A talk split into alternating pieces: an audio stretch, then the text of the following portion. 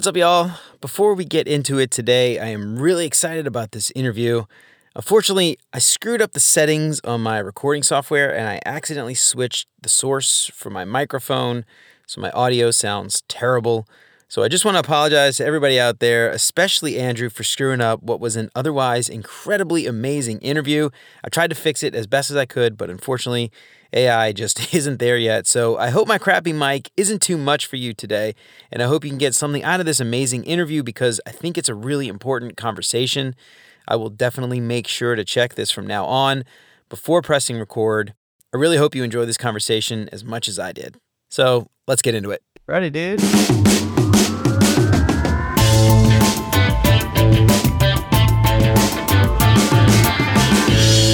What's up, UX fam? How's your mom and them? Welcome to another episode of Beyond UX Design. I'm Jeremy. If you're new here, welcome to the show. I'm super stoked to have you. And if you haven't done it already, please consider subscribing to the show wherever you listen to podcasts. If you are a regular here and you feel like you're getting something out of the show, I would really appreciate leaving a five star review. That'll help me out way more than you can imagine. And as always, thanks so much to Chris, Siraquan, Stacy, Radu, and Megan for their support. And if you want to join Chris, Siraquan, Stacy, Radu, and Megan and help keep the show independent and ad free, you can become a patron for as little as $3 a month.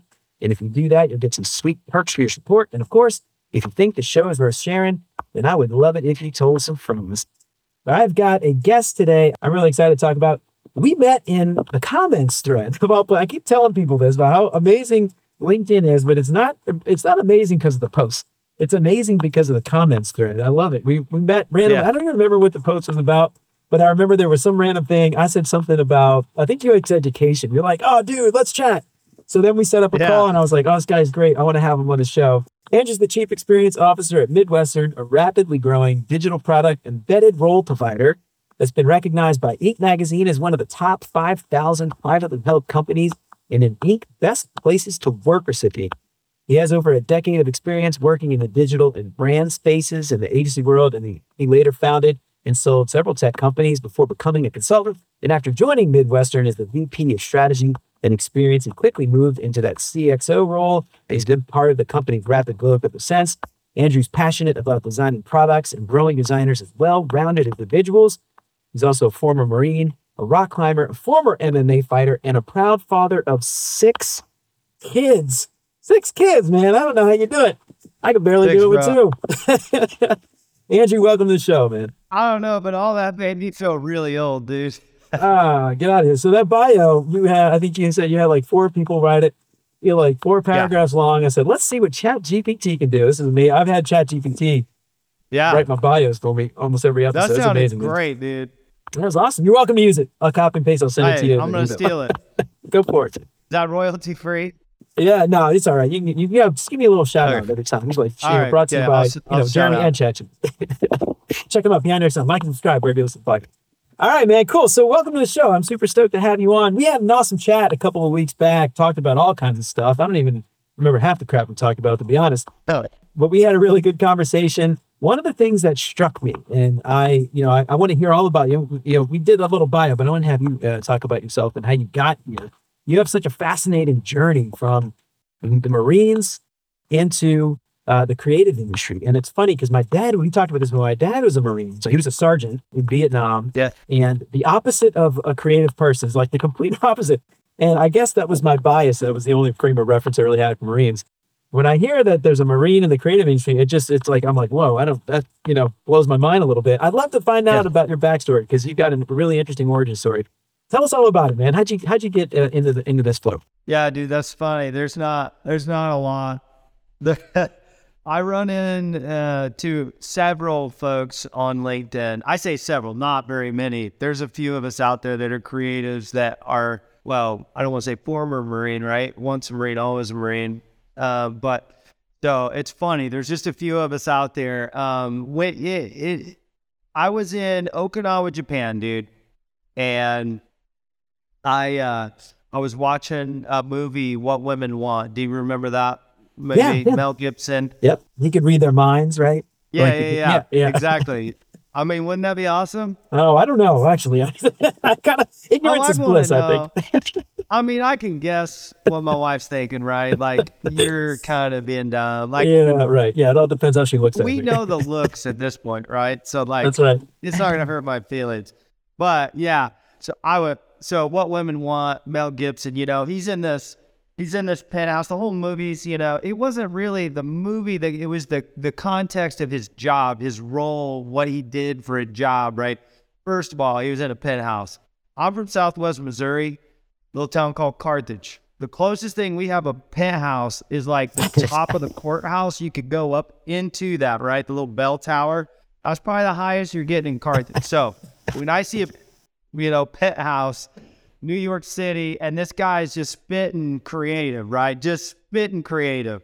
And I was an, I always drew. I was an artist as a kid. It's kind of, it was always been my way to escape, just creative and in general. But as a kid, you know, of course, I didn't know graphic design or computers or any of those things.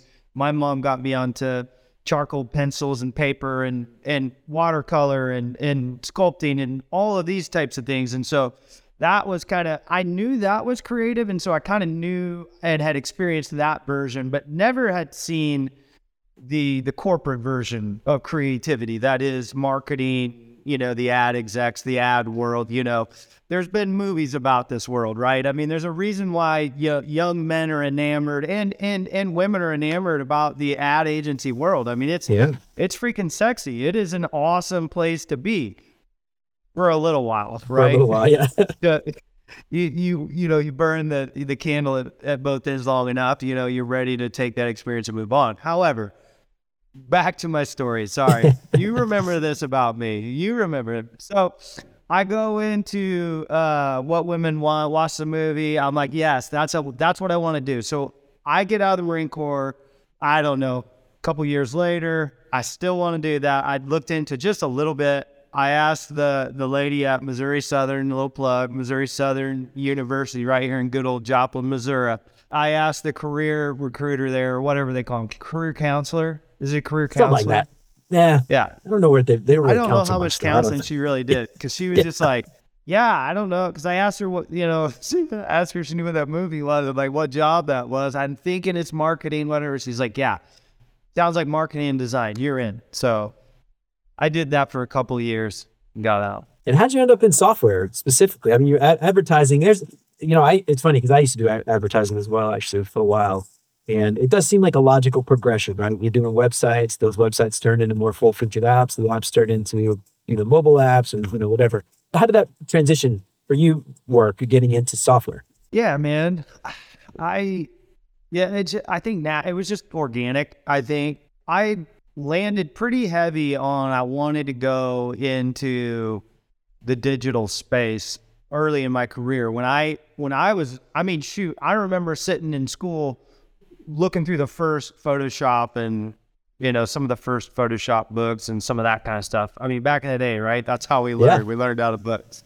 Big I think one of you and I talked about our trips to book a, books a million. Yeah, you get the CDs, you get the, the tutorials on the back of a CD, uh, the, the CDs Yeah, on the back that's of the magazines. Yeah, oh man, dude. Brady's Brady's kid. I think we were talking about this before. It's Yeah. a wild, it was a wild time to grow. It's weird, man, because like for us, we didn't grow up with all the stuff that kids do today, with tablets and the No. phones and the streaming. Like it's funny, just like random anecdote. Like my kid, you know, they're six and six and or seven today. Actually, it's birthday, seven and five, and uh, they they they have streaming. They no concept of a commercial.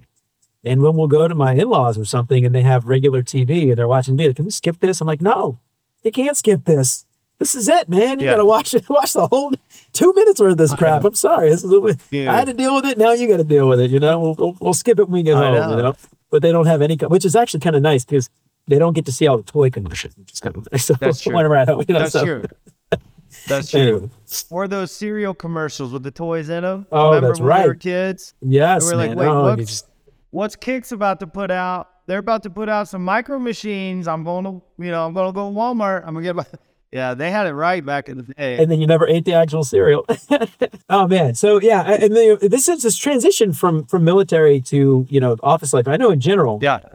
I actually work at GE and we do a lot of veteran outreach and we have a lot of veterans that will join. Yeah, makes sense there because we're, we're building jet engines and a lot of them are former mechanics and former, you know, people who worked in the Air Force and things like that. But um, I'm just curious, this like office life versus military life, it's got to be a unique, you know, there's a lot of challenges or a lot of unique things that are totally different from one versus the other. But then I'm sure there are things that are similar. Um, what is that like going from Yeah. know military sitting behind a computer all day and and or, or Zoom meetings or whatever? It's got to be different. Gosh, it's a little different. It's a little different. You know, it was it was so I I don't say so long ago. You know, I'm 43, like you said, born in '79, not quite an '80s baby, but yeah, it is. You know, it's a different trans. It's it's a weird transition. You know, and I'll be honest, I I and I am about my experiences. You know, after getting out, I dealt with alcoholism to deal with PTSD. I dealt with just all kind. I mean, just especially when you go into uh, situations where you're in combat zones. You know, it's just a whole. It's just an elevated way to live your life in those short spurts. That's just kind of crazy, right? Um, and you can go. All kinds of people have all kinds of stories, you know, and and um, you know, it affects people different ways. For me, I was able to compartmentalize a lot of the things that I saw and I did, I went through, dealt with, whatever it was while I was in. I served with others that unfortunately did not have that same ability to kind of compartmentalize and forget. Um, you know, you don't ever forget, you know, crazy things. It doesn't matter what you've done. And, you know, you- you're not going to forget those crazy things, but, you know, we can all as people compartmentalize and some people just don't have the ability to, to do that so i feel like i always felt bad for those dudes you know um, that just mentally it was just you knew it was going to be it was going to be pretty rough uh, so i you know for me mentally i think it was more challenging coming out than it was like getting for me it was like even to this day dude like matt johnson uh, the uh, ceo here of midwestern him and i you know, he's a he's way younger. He's shoot, he's younger than you. He's I don't know how old he is. He's like 33 or 34. Freaking CEO of this amazing company that we have right now. Uh really good, really good sound dude, man. Just solid. And I I look to him for some of those those early soft skill lessons I didn't get because I was in the Marine Corps, quite frankly. Even to this day, as a leader, as a C level executive, there are moments where that Marine Corps Sergeant Rice, you know, comes out just a little bit, you know, and I have to guard myself away from that. I love people, so that helps me. Uh, you know, I, I, you know, some people don't, you know, some ha- some people have a hard time um, with my abrasiveness. Sometimes, you know, I'm very re- I'm a very A B A B charge the hill, let's charge the hill, let's charge the hill. I set really high expectations. A lot of those things I learned in the Marine Corps. Some of them are just my own OCD issues that I have with design or whatever it is, right? Or ADHD, we'll call that out there. Everybody here will see that in this phone call too, right?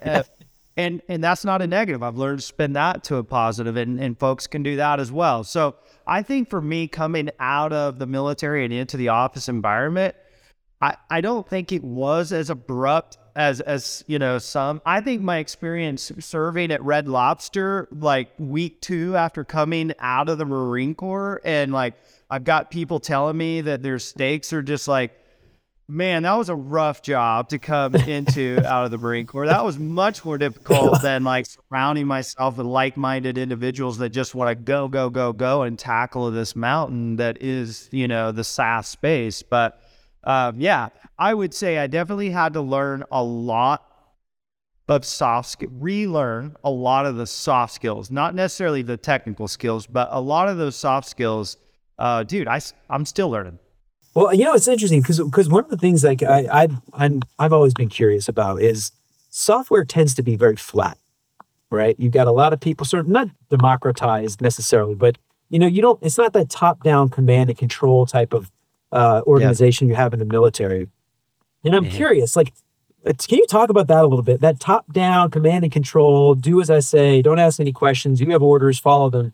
Versus, you know, I want your feedback. I want to know what we're doing right or wrong, and it's more flat What is that like? And and can you compare and contrast that a little bit? Because I'm kind of curious what someone from the military thinks about that Mm. structure, or how is it hard to, to do? I'm curious. You mentioned the sergeant comes out a little bit. I'm, maybe that's like what you're talking about, but what, what is that like?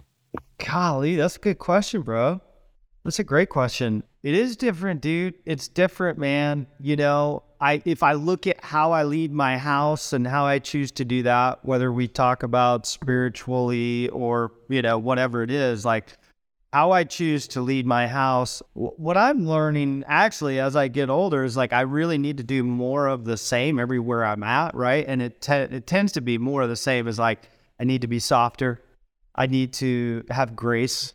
I need to, um, you know, do all the things to make sure that I, I am speaking to individuals. Um, I, you know, there's color code. There's all the personality tests. That's been um, wonders for me, honestly, because I'm very yeah. like, Yeah. hey, what are the facts? What's going on? Like, why is this person not doing this thing? Or why is this person like I keep telling this, like I don't understand what's going on. And so there's patience involved, and there's some of those things that, you know, honestly, it's just like pour yourself into your weaknesses. And that's really what I've had to do. And I'm still doing again. I do that to this day. I mean, I think it comes down to whether somebody's coming out of the military or school or whatever and going into into this thing like the flat org is totally different. I'll get back to that real quick, but the the the flat org is it is different. It's not me sit barking orders saying this is getting done. Now, did I do that? Hell yeah, I did that, bro. Yeah, I did, and I screwed up real bad. I probably screwed up some designers. In fact, like honestly, like I've there's there's been times where I've realized those things about myself, you know. But as long as we, you know, this, everybody knows this. As long as we're intentional and we're self-aware and we're really trying to fix ourselves every day. Am I a better version of myself today than I was yesterday? It's that freaking simple. It is that simple. Am I and and, and am I treating everybody around me better today than I did yesterday. And for me, that is one of the challenges I've always had, right? Is like I love people, but I also love myself too much. And I love my own opinion too much. And I love like, no, just do this because it's the way. Well, it could be a really good way, dude. But your point probably is a flat org is so much better. And that is something I've learned over time. It's like, dude, it doesn't matter if it's the the intern that sat in with us for six weeks and we're in a brainstorm session where I've got the whole team and nobody's coming up with something out of the corner. Intern says, whatever this magical thing is that Yeah, pops out of their mouth, and we're like, okay, let's go, right? So you've been a part of that. You know, I don't. I think humility goes a long way in this industry, and it's something I have to learn daily, bro. Well, you know the, the thing I've because I again I was never in the military, but you know growing up with the dad who was a sergeant in the Marines, you almost feel like you were sort of limited a little bit, right? Um, you know, Yeah. at least the boot camp part of it. Uh, and so you know when when I see a lot of teams, I I I don't know, maybe this is just me and maybe this is my personality. I I'm on a lot of these flat teams, and and my current team is is much better than this. But in the past, I've worked with other teams, and I'm like, Yeah. you goddamn whiny baby, like shut up get your work done. You know what I mean? Um, and I Yeah. feel like oftentimes, I don't know, maybe that's just my dad coming through, but you know, there's, there's, there's times I feel like, you know, I don't know, maybe this is an unpopular opinion, but there's times when the flat structure works really well. In the case, you know, you're brainstorming in a, in a room, but then there's times that you just got to get your stuff done. You, there's times to execute, there's times to build and get that thing shipped.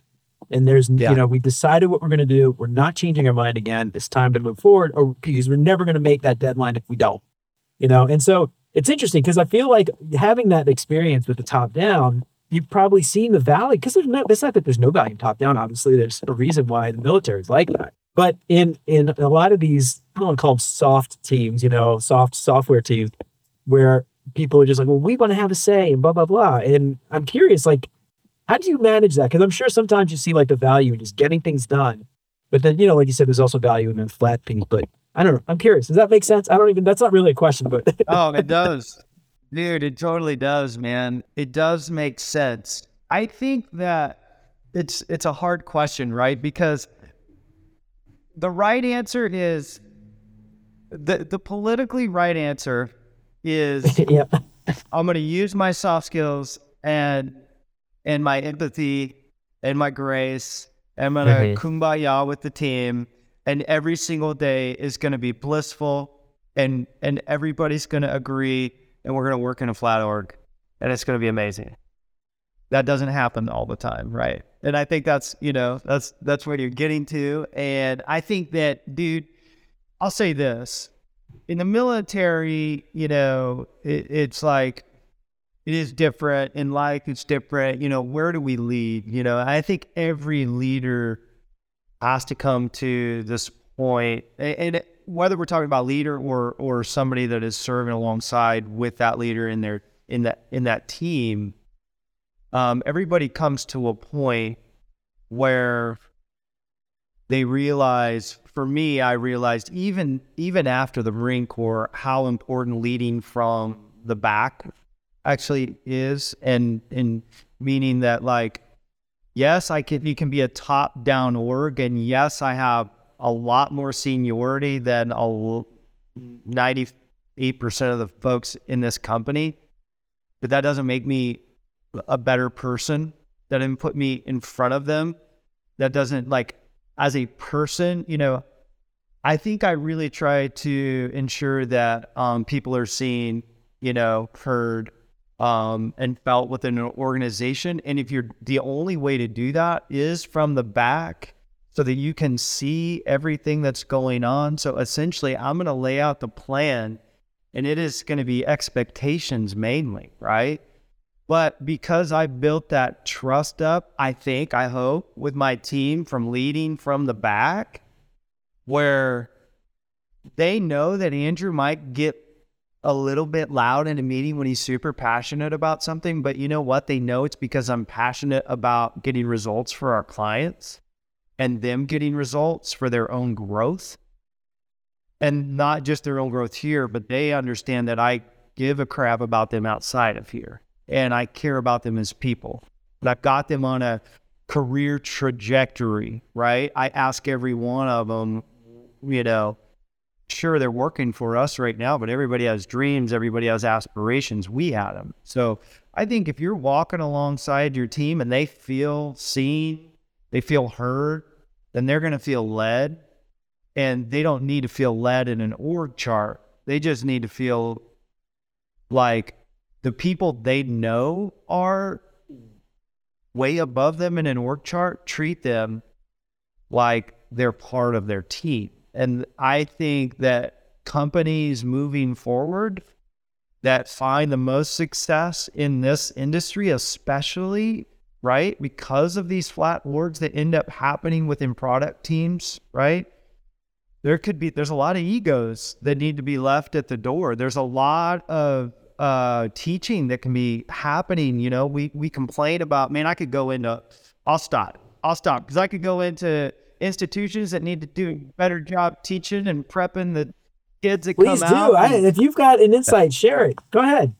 Don't let me stop you. well, I what are you say? You're talking about uh, uh, colleges and stuff, universities or boot camps, or yeah.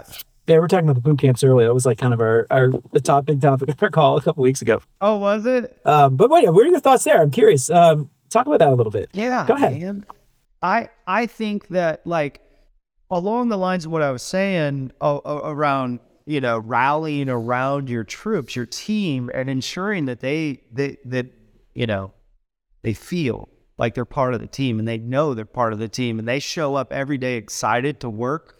We have those teams, and it's because we created a culture that's not a for the sake of saying we have a culture in the tech space like everybody else. We have a culture that cares about people first. So if we truly have that, and we're talking about product companies and getting results, right? It doesn't matter what company we are. What we could be the biggest, the smallest, it doesn't matter, right? We're not all rowing in the same direction. If we don't check egos at the door, but really, if those juniors coming in can't, the intern in the corner can't say the thing because he doesn't know to say the thing because he hasn't learned the thing, then he's not going to say the thing. And right now, there's a big issue, a really big issue with like, there's a, there's a lot, for, I'm going to put a caveat. There is some really good schools out there, okay? I've written on this before. There are really good, really, really good schools out there. But I would say 95% of all school systems out there teaching anything related to our world, marketing, right? Marketing's involved, uh, even business. Like we're, we're, we're holding a contest here locally with universities to match up the product teams because they're Oh, wow. isolated. They don't even know their product teams. So we're holding a contest, joining different college engineers with designers to hopefully get them to understand, like, hey, in the real world, it's eh, the teams that we're talking about, right? But if we if, if we're not educating them on how to start their job, right?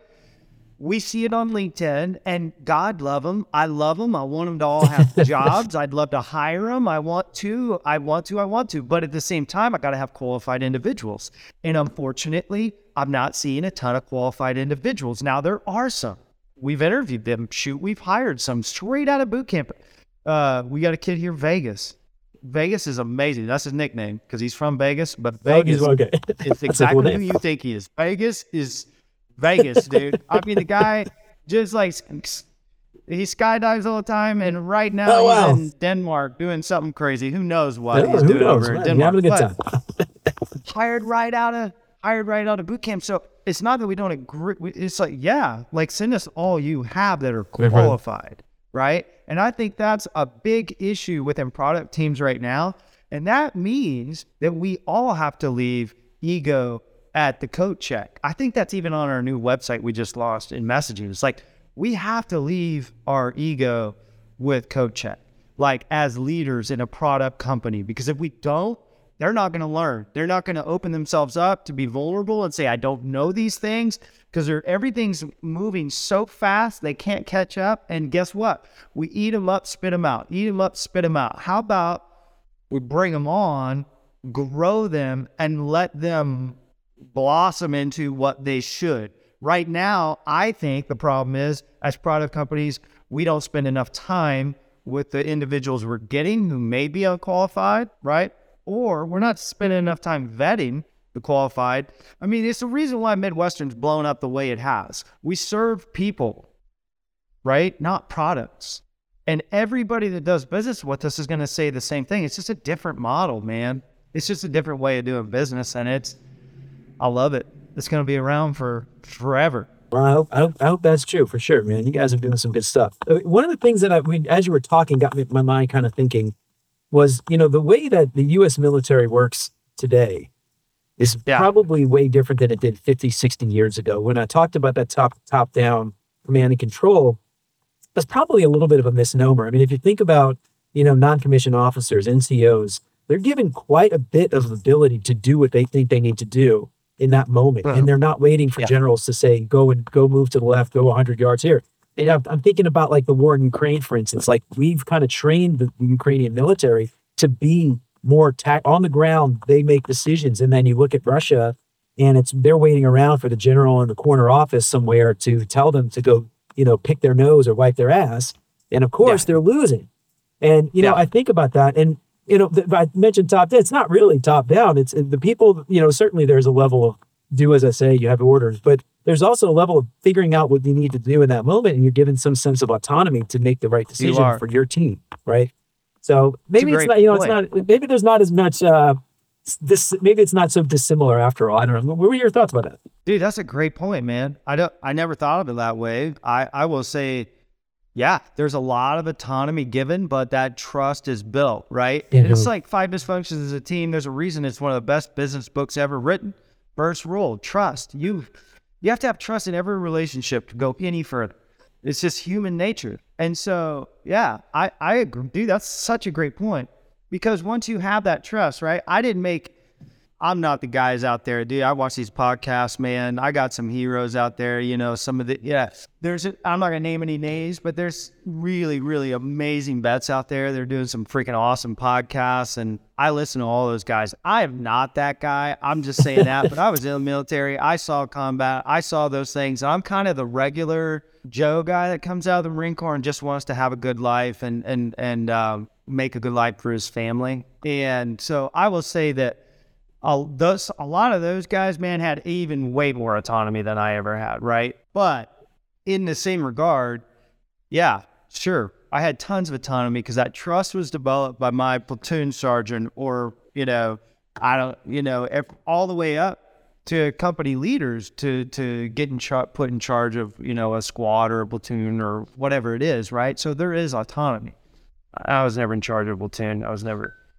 I was an E five, right? So, um, so I don't ever want to pretend that I was something I wasn't. But what I did learn in the Marine Corps was invaluable to me. Honor, courage, and commitment. Those three words still to this day are like part of my life. That's what I learned in the Marine Corps. And it's funny, like they drill it in your head in boot camp over it. There's just some of those things that you learn that you just carry throughout your life, you know, the situations that you were in and all those things. So yeah, you develop that trust. I think there's a lot of that to it. And there is, is there's a ton of uh now that I'm looking at it that way too. Yeah, there there is actually some pretty good crossover um, from that perspective. Yeah. Well, you mentioned something too. You know, you have expectations and you set expectations. You let your team figure out how to do it. I feel like it's very similar to the way, I, at least our modern military tends to work, where you know you've got the level higher up. They set an expectation. We're going to achieve this goal. Listen, How you figure that out, how you do that on the ground, whatever makes sense for you, do it. But that's the expectation. You're going to do it by this time or this day, whatever. You're going to have this thing made. You know, and I think that's sort of the other thing too. That one one of the things I, I sort of, I don't know, envy is maybe the wrong word, but in the military, I, I've seen so many people in software teams and just complain. They complain, complain, complain, complain, complain. And you know, they thinking about advertising too. You mentioned advertising. I used to work in advertising, and it is a stressful, miserable job. You mentioned how sexy it is, but for a short amount of time, right? Yeah. You get burned out Sure. really quick. And I, I have so many of these people that I've worked with in the past that are coming out of school and their first job ever is Yeah. at this giant corporation with fat benefits, unlimited PTO, barely any deadlines. The deadline might be six months off, and they're complaining. And I'm like, shut up. You have no idea how good you have it. You know, and I imagine like in the military, it's kind of one of those things too. Like, you know, you don't just complain. You might, you might bring up an idea, you have an idea, but you're not going to complain, you know. And I feel like that's sort of one of those things like I, I imagine you might miss coming from the military is just, I don't know, the plus whiny babies maybe. Is so I don't know. You might No. not have any people like that in your team. But anyway, I've, I've experienced that in the past. there's a there's a lot of truth to that.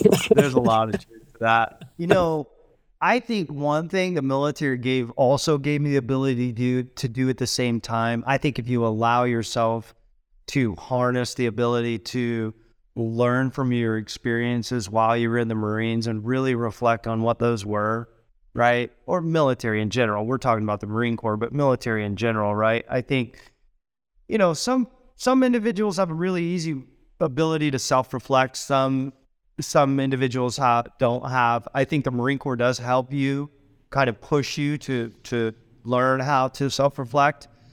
Um, you know, the consequences the the consequences for negative outcomes in the Marine Corps are much graver than that in product, obviously. So I think it just instills several things. So I have ADHD. It is what it is. You know, at this point, I've learned to freaking deal with it. But, um, you know, I can get scattered in the Marines. It there were in the very beginning. It was tough. It was really tough for me. Oh, man, I yes. just I didn't even really, you know, it was one of those things I heard I had ADHD, but my parents were like, yeah, you don't have ADHD. So I never really got, you know, it was back in the day when, yeah, you, you didn't want your kid to have, be medicated or have Exactly. ADHD. Yes. Honestly, it's Yeah. really what it Oh, yeah. was, right? Yeah. It was like, oh, my kid's the crazy kid in class. Well, no, he actually is. Like, whatever. Not So- after we give him those meds. He's like, man, you, Right. go off topic You- for a second. I, I think we talked about this and when, when we first talked uh, a month or so ago. But yeah, I, Yeah. you know, my I had got diagnosed with ADD.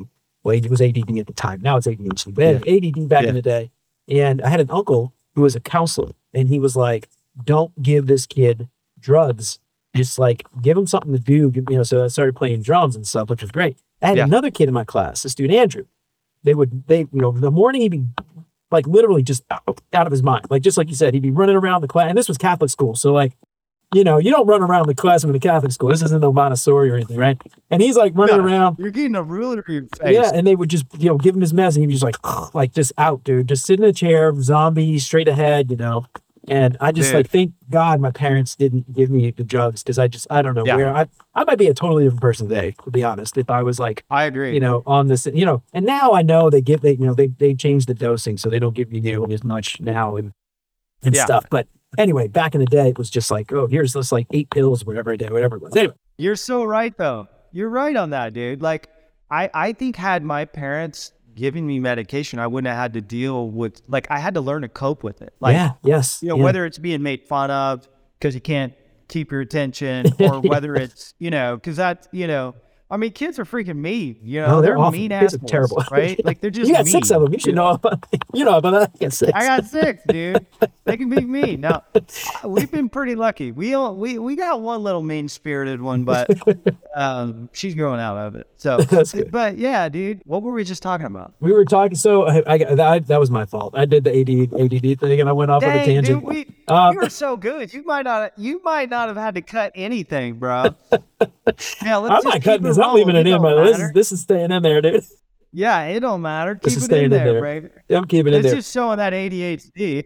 Anyway, all right. I got another question. What was reset? Reset. Reset. All right. So one of the things I'm curious about, coming from the military, Yeah. I, and I, you know, again, I've never been to boot camp. My dad used to tell me though all the time about boot camp, Marine boot camp specifically.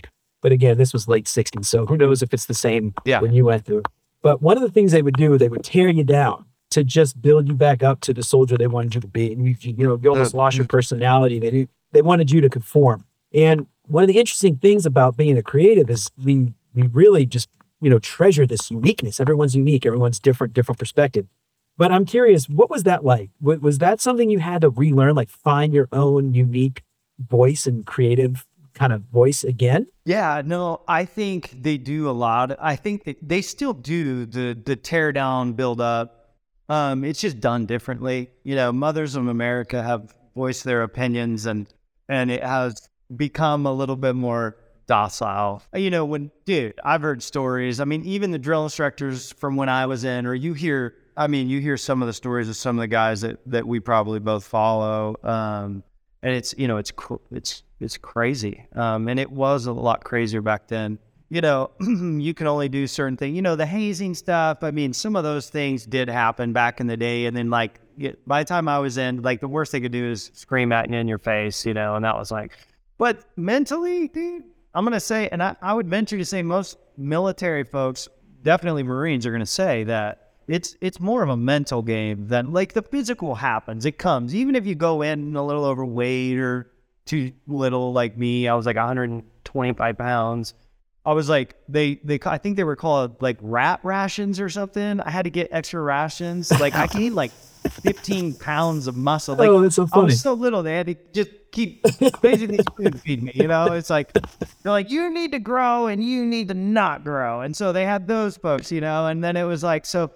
I think that they play the a lot of mind games out, and I don't even call them mind games because they're not really. Yeah, they are. Some of them are mind games, but it is all to you know. we- We're all forged in fire. You know, there's all kinds of sayings that you can say, but we do. You know, you know, in the military that if repetition, repetition, repetition, and if there are consequences to negative results, you are going to be punished in some way, some shape or form, right? And I think that's the the accountability piece of that is a little bit of what's frustrating that's not missing honestly in product. But you can build that your own and you asked have you had to to change your design or your methods or whatever. I'd say I haven't changed anything really like design. I just continued. I'd probably be passionate about design till the day I die because I'm passionate about art. I love art. I still do art today. Um, so I think I'll always be passionate about that. But when it comes to like, I'd say leadership is really the thing that I look at, and there's so many contrasting differences that I have had to put into place. You know, everything from how I guard what I say to different personality types to how I make sure that because of my ADHD or some of my communication that I can struggle with some communication sometimes. So I want to make sure I get those things out in writing to folks. There's a lot of little things that I've had to do, whether it's Marines or other th- other reasons that I've had to do personally to try to become, and I don't, I'm I'm not there. Uh, try to become a better leader, but I do think that uh, it is the accountability piece that becomes challenging, especially when because it's true, dude. Like And most of the folks that I deal with haven't dealt with close to what I've dealt with in my life. And I'm just being open and honest. That's just facts, right? And so in the beginning, when I got them, it was tough for me, right? It was like, what do you mean? Like, I would even do that. Like, what do you mean? What are you done? like, and I mean, I got a dude that works for me now, Oscar Gonzalez. He worked for me way back in the day when I owned an agency in this town before I sold it. I hired, I rehired Oscar, and I was I apologized to him on his first day, dude, because I was like, bro, I know I was hard. I know it was hard. He's good now though. Hey, oars in fire, baby. But it it works, but doesn't need to work. You know, there's other ways to accomplish the same thing, but accountability has to be there. And to me, it was like things that we've done to put in like the growth plan. If I know their career trajectory, they they know they know that I can help them with that and I and I care. If I know where they're at at all times and I'm giving them constructive feedback, we think that sounds simple and we all have reviews and check-ins and all that, but is it intentionally being done to serve the employee, not the the company? Maybe, maybe it's not. I don't know. So we do it uh, a little bit different. And and I've done a few things like that. There's probably a ton more that I've done to really just try to take them as much of that away from my leadership and insert as much empathy and grace as I possibly can. So I'm curious, like for somebody coming out of the military that's interested in getting into a creative industry, do you have any advice on how to find your voice again, find your your you know your unique perspective. Yeah, reach out. Like literally, I tell I tell military and Marines all the time. Uh, one one way they can do is reach out. Um, I have a lot of connections. A lot. I've, I've connected with a ton of Marines over the last six months. You and I kind of talked about that. That's what kind of kicked this off. Right? Was like we we learned the the secret sauce in commenting and, and connecting with like minded individuals and like dude, I'd ask them to do the same thing. Get get active uh, within within a group of other military folks that you know it sounds goofy. Nobody wants to do that when they're coming out of the military. Last thing I wanted to do was talk about the military when I came out of the military. Hell, it took me years to wear Marine Corps garb. Like I just was like, uh, you know, it's just kind of one of those things. I think honestly, they need to take it seriously. They're coming out of the Marine Corps and a lot. No, they're like, I'm getting out of the Marine Corps and I'm gonna, I'm gonna cause, I'm gonna do this thing and Get a plan, man. Get a plan. Get a plan in place. And I'm seeing some, man, some of these guys are doing some cool things. There, there's, you know, not every, my job didn't allow for it. It, it might have allowed for a little bit of school. Like, you know, if I wanted to do some online classes, different jobs have different abilities to, to do things like, you know, in their own time, uh, in their liberty time is what they call it, in, in their libo. So you know, doing some schools, doing some classes, finding what if you think tech is something that you want to do, I would tell them to to really research it, get into it, and really understand like where they might be best suited, right? Like everybody wants the the this job or this job or this job. Really try to figure out what you know what your skill sets are, where they lie, and and what role that that might look like I'd be happy to talk to them about what that might look like, given you know some examples of their skill sets or whatever. Uh, but dude, I would say you got to research what you're going to get into before you get out, and shoot, try getting into it before you get out. There, like I said, there's a couple of guys I've talked to. They've they've had jobs freelance for a year or so while they're in the Marine Corps. Oh, that's awesome. So there's a lot of things folks can do, but I would say the same thing we learned in the Marine Corps about preparedness and just being prepared for that and whatever that hill is, we're, we're to charge. Like just make sure you got your ducks in a row. Line out of school or line out a line out a, a uh, boot camp or something like that. The one thing I'll say is like you can't ever teach work ethic.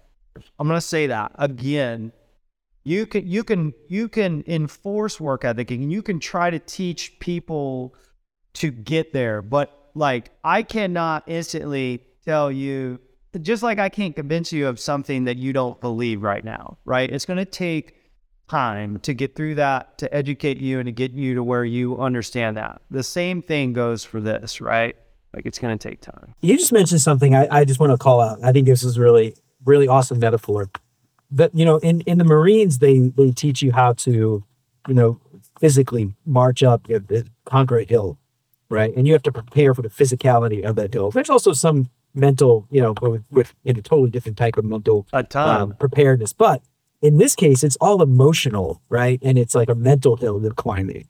There's not much physicality to it necessarily, right? I mean, a little bit maybe, but it's it's a it's a hill. It's a different hill. Prepare for the hill. Prepare however you can to to climb that next hill because that next hill is probably going to be very emotionally challenging, especially right now in the tech industry where there's layoffs and it might take a while to find a job. So you know that is emotionally taxing. Um, and I know, you know, Marines don't like to think about emotions and, and all that stuff, right? But, you know, this is kind of something really interesting to think about, though, like climbing that emotional hill versus that physical hill. Yeah, dude, uh, that's pretty spot on. I mean, it it is going from, yeah, then that is the biggest transition, mental.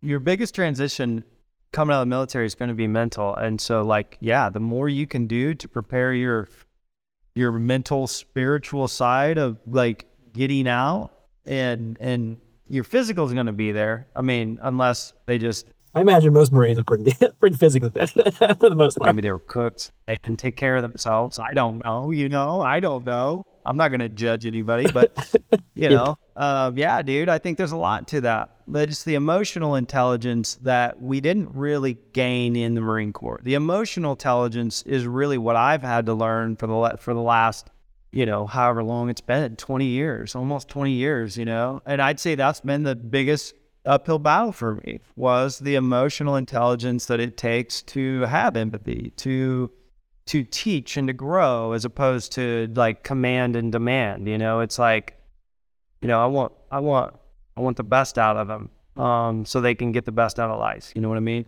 So let me ask you this Yeah, bro. from your perspective, what are the best roles in tech, software, agency life, whatever, for veterans? Is I mean, I know veterans are not a monolith, obviously. Um, everybody's kind of unique in their way, but are there specific roles that we found where, you know, if somebody is coming out of the military and thinking about getting into this industry, are there roles you think they should look at that they might think would be better suited for versus others? dude for sure man. I, I, this is actually something I, I think about uh, you know as i've been talking to some of these military folks is like I, I think it depends on what they did while they were in what experiences they gained. Some folks learn in the office some are in the field they don't learn anything that's going to transition over. Um, so i do think it's there's a little bit of that but i i do think that within so agency world it sounds amazing. And you know what? I had a good time but it was a long time and it was a long time and a short time dude. It'll it'll it just burns you out. So hey if you want if you want to i will say this. If you want to learn all the things go to a small boutique agency and be there everything um, for two or three years. And maybe that maybe that's way now the stress of that or dealing with people in that right out of the corps probably i don't know if that dude product is where it's at for me. Like i really think that engineers and product designers or uxers the way that we think and the processes we use and the systems we use and the team the camaraderie that see that's you know that's a that's a missing piece that i that we haven't really talked about. That's like there's a huge piece of the marine corps. It's like that mental thing like i said was like really one of the biggest when you come out of the military the other thing is the lack of camaraderie. I think is probably the top two in, in my book. I mean, there's plenty of people that might say otherwise, but I would just say for me, it was that com. I missed that camaraderie. I didn't know it right when I got into some of the sports later on and things like that. That's where I really realized like I was missing that. Right, I was missing like when I uh, uh, yeah when I did other things, I was missing that camaraderie, and so yeah, I would say that that that that team environment within product for for engineers and product designers and UXers, dude. Project management, yes, especially if they're not really technical people, but they're really good at managing people, right? Like, I mean, we've learned a lot of really good skills about leading folks. Now, we may have to flip that and reverse it a little bit and make sure we're not raging out on folks, but it's one of those things. Yeah, I think. Yeah, You know, down in New Orleans, we had a. Uh, I lived about on six blocks from the Marine Corps support facilities. What they have sitting, I don't know how many people they had, but my kids went to school with um, some kids whose parents, both of them actually, were Marines, and they both worked at the facility. Um, and one of them was in like supply chain stuff, but but um, the kid's dad, he was actually cybersecurity. So he was, I mean, to me, that's the kind of stuff where it just makes logical sense. You get out of the military and you probably triple, quadruple your salary working as a you know cybersecurity uh, kind of expert somewhere at some tech company or for the government even probably we could you know stay as a on the civil side, civilian side. But you know, there's certainly like you mentioned, there's a different depends on the role. Obviously, I mean, you know, I imagine somebody coming out of like the Space Force, right? Like they've got all kinds of like high tech stuff they're learning, and that would certainly yeah. uh, translate, you know, to uh, yeah. maybe not even software, but something to like you know civilian satellites or space, whatever they call that. I don't even know what to call it. But yeah. Uh, yeah, that makes a lot of sense. What you're saying. I mean, yeah, it's it's. I, I, know several people in the military, and some of them have been able to get like advanced degrees doing. Oh yeah, like, like Navy. I got Crazy. a friend who's a commander in a, naval sub. One's like a nuclear engineer. You know, and so obviously these people they're they might not be able to in the software, but you know yeah, the, the right. opportunities for those advanced degrees, like you said, prepare for climbing that hill. If you can, you know, find something you're into, and with the military pays for it, shit, even after if, if they're paying like GI Bill paid for college or something, you know what I mean? So yeah, there's dude. a lot of opportunities there. I love that you're, you know, think about what you're doing now and, and, will it apply? One of the things I meant to ask you before was, is, you know, these, these sort of transferable skills, you know, I don't know, yeah. maybe you can speak to that. Um, but like the transferable skills, there's a lot of like those transferable yeah. skills, soft skills that you mentioned, maybe not emotional intelligence, but there's probably a lot of other ones that uh, I imagine you're learning all over the place, depending on yeah. your job, obviously. But you know, if cook peeling potatoes is probably going to learn something very different from somebody working at a nuclear sub or something, yeah, right? For sure. You know, I think the soft skills, and you know, the thing is like, I feel like sometimes I scare employers off when I'm talking about ex, you know, former military folks coming in. Like, it ain't, it's, it ain't like that. I promise. You know, because it's the mentality of one of those soft skills that we were talking about was just like, you're never going to achieve perfection. We understand this, right? But in the Marine Corps, especially, the attention to detail, right? When you get dressed in the Marine Corps, you don't just get dressed. When you fold your underwear in the Marine Corps, you don't just fold your underwear, right? Like this, real facts. They got a little template. You fold it in a perfect square. You have these inspections. If they're not in perfect square, they wad all your crap up. They throw in the floor. Oh my God, I'm part of this, right? ADHD kid. This is me growing up, dude. Like I yeah. know I said I wasn't in I never was in the military, but I'm nodding my head because I'm like, that was my okay. my dad. Like, what it's like, I yeah. had, you know, I said I went to Catholic school. And your your your shirt's not quite, you know, your your belt is this, your shoes aren't shined or whatever, you know. And it was the same kind of thing. My my room was on place. Oh my god! Like he would inspect Dude, my room. Did he make you align your? Did he yes, make you align your belt buckle to the line there? To the zipper, yeah. Yeah. You know, he would, I mean, he wouldn't like oh. make me. He wouldn't make me. It wasn't like he would beat me if I yeah. did, but he's like, your belt's on. You know, like he would come yeah. You know what I mean? You're a little off. Um, and I was in ROTC in high school and they would actually inspect and they had to be okay. know, aligned, but which yeah. helped me with, you know, ROTC it out. But anyway, yeah. Um, yeah, he would do that. And it was, you know, like folding clothes, everything. And, oh my God, man, he's, he was, uh, it was a trip. I'll say that. So that attention to detail, dude, right? Like we talk about we talk about some of the biggest frustrations. I'll just call it out. My biggest frustration is attention to detail because when we're building product, you know, we've got design systems for a reason. You know, there's reasons why we do the process. There's reasons why we go through all the things we do as a team to get this amazing, beautiful thing out. But like attention to detail could kill it all, right? Like it's like, so I will say, like, that's something that's in great, you know, even with some, like here's here's the testament to this, bro. Even with somebody like me, who's a little, you know, ADHD, right? I mean, attention to detail is not a thing I have a problem with with my work. Now, attention to detail with my calendar, yeah, that's another thing. I'm working on it, right? Probably a lifelong journey. But attention to detail with my work, mm, it's not bad. And the other military folks I've worked with, for the most part, I, they're gonna, you know, everybody's different, but attention to detail is one of those soft skills that I think is super invaluable within the product space. The camaraderie and and being part of a team is another, right? Like you're there as part of the team, and even though, even though it was hard for me to learn some of the soft skills, right? And maybe I was a little bit too abrasive in the beginning, and maybe I can be a little too abrasive now. I've earned that trust with my team. And now I have the ability to like use some of these soft skills and some of the things that I have learned. I, I don't think you can beat military attention to detail. There you go, man. I, I, I would agree with that. Just growing up with my dad, I know that that's the case for sure. All right, cool, man. So uh, that's pretty much everything I want to talk. Anything um, you think worth talking about that we didn't get a chance to talk about today? You want to add anything else? Anything we're missing? No, man. Not unless you got some, not unless you got something. You know, I was. I mean, this isn't really like. I'll, I'll look ahead and ask you. This isn't really the target audience for our, this podcast. It's lot of junior UX designers. One of the reasons why I wanted to have you on. It's about you know a lot. We talk a lot about career transitioners and things like that.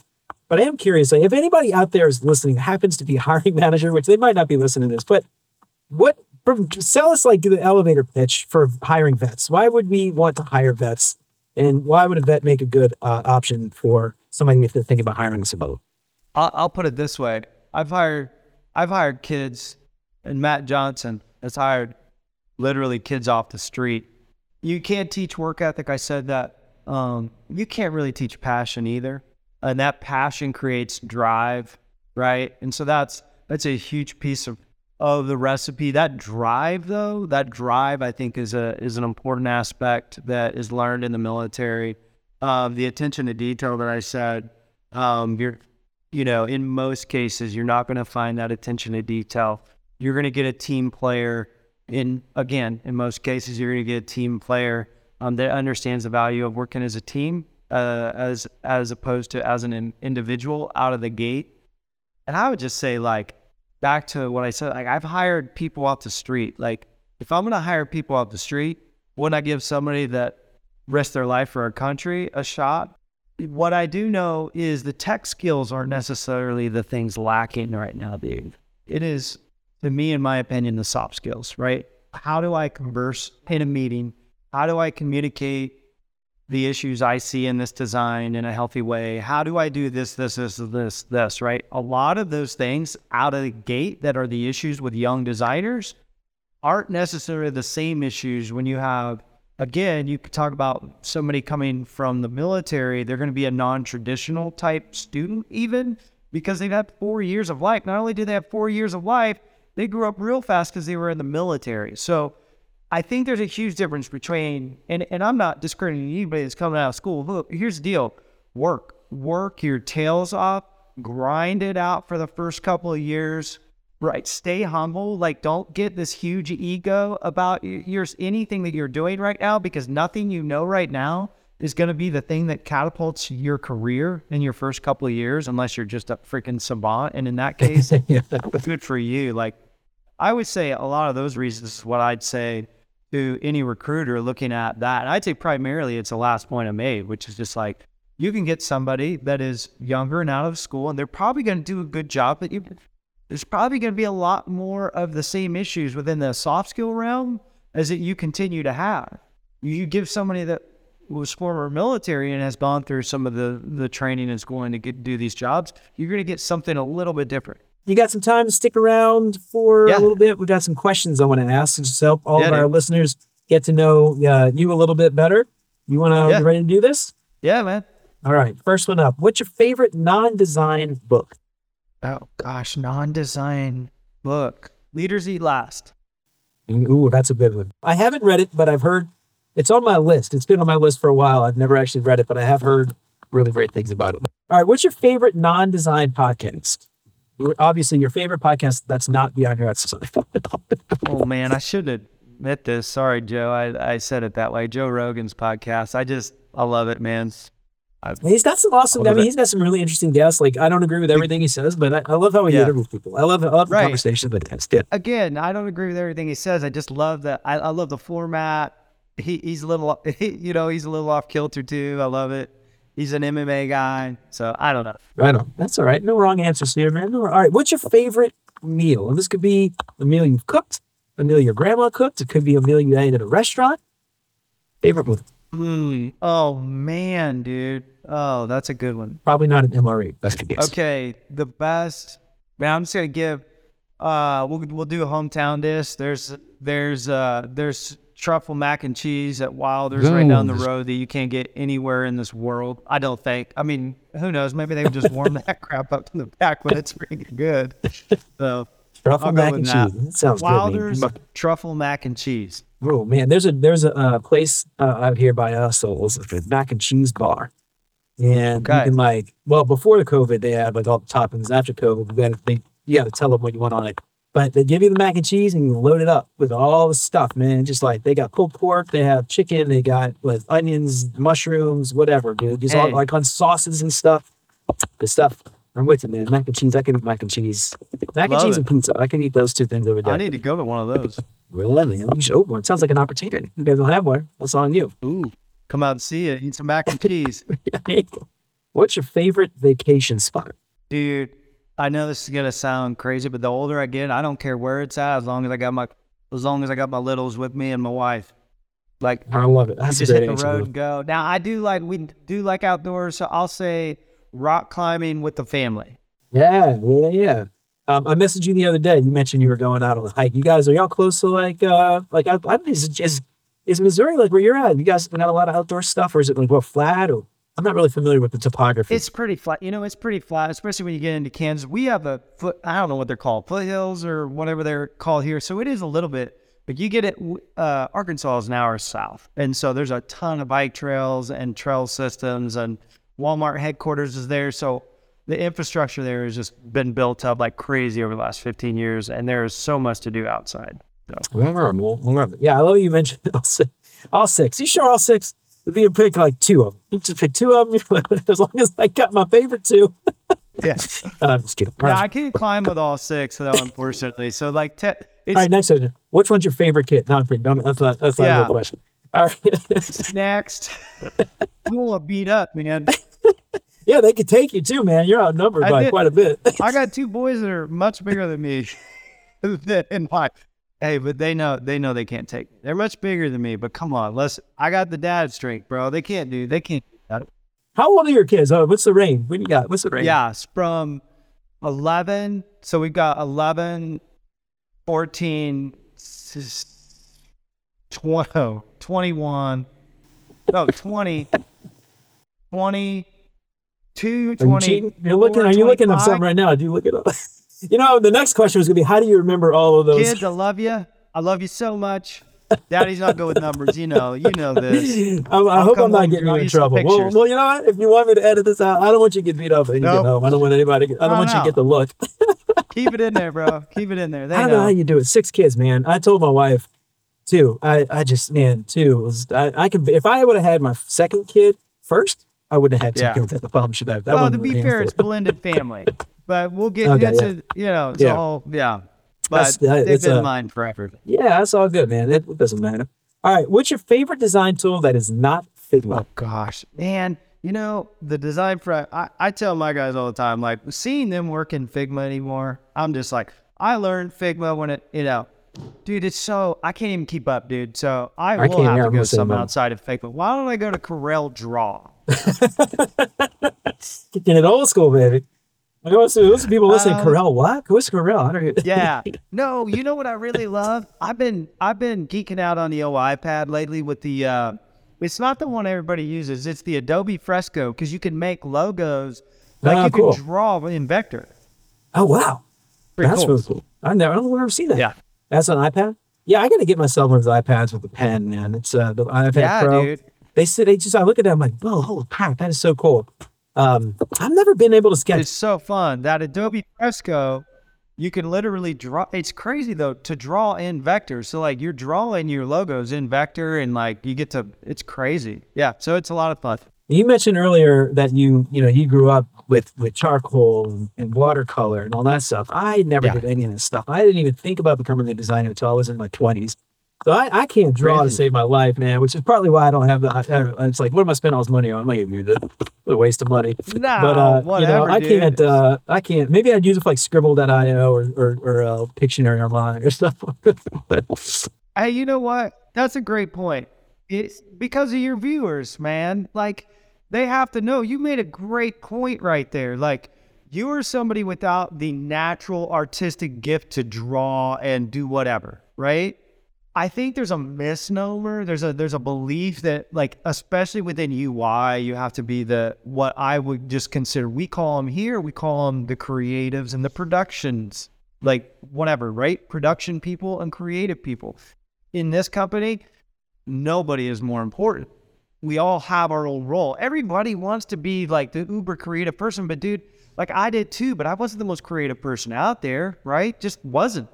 So all of these roles are so important to product that like it doesn't matter. Like in the day agency world, bro, like you remember is like if you were the uber creative, like I mean, that's how you kind of came up the ranks. Like if you had the most creative ideas and you were the most creative in product, do a really good job. Always focus on the goals. Have user centric design. Ensure you test, rinse, repeat. Easy. Let's go. Right.